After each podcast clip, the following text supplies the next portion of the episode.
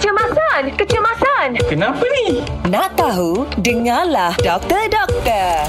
Syah, pendengar awak nak tanya doktor kali ni, hmm. Hmm. dia kaki drama. Okey. Sebab dia kata baru-baru ni saya ada tengok drama. Hmm. Ada scene heroin tu kena penyakit vertigo. Apa tu? Apakah itu vertigo, doktor? Ah, pening doktor.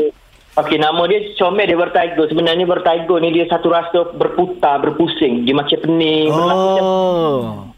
Nak tahu lagu mana cuba kita musim 360 darjah 3 4 kali. Oh. Ha. Oi, ah. berguling doktor. Eh, ya, betul. Dia rasa nak guling kita dia tak boleh nak kerja, tak boleh nak apa dia, dia jadi kebimbangan lah.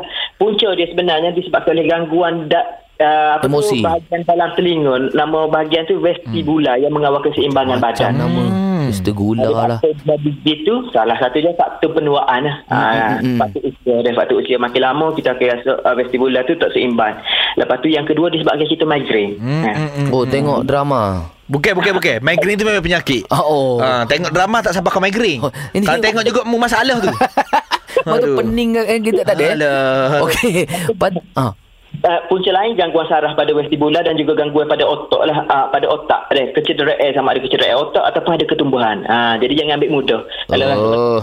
tu hmm. kalau tak jadi perawatan kena buat uh, pemeriksaan susulan kemungkinan baru ke atau apa yang mengancam nyawa jadi jumpa doktor awal-awal Ah, jadi kepada pendengar-pendengar kita Hmm. kalau tengok drama kalau ada penyakit tak faham, ah, tanya kita. Ah, betul. Ah, ataupun kalau tak faham juga, Ha? kan ada subtitle. Terima kasih doktor. sama-sama Oh, macam tu ke doktor? Nak tahu lagi tentang kesihatan? Dengarkan di Gegar Pagi setiap Ahad hingga Kamis pada pukul 7.20 pagi bersama Syah dan Izzet.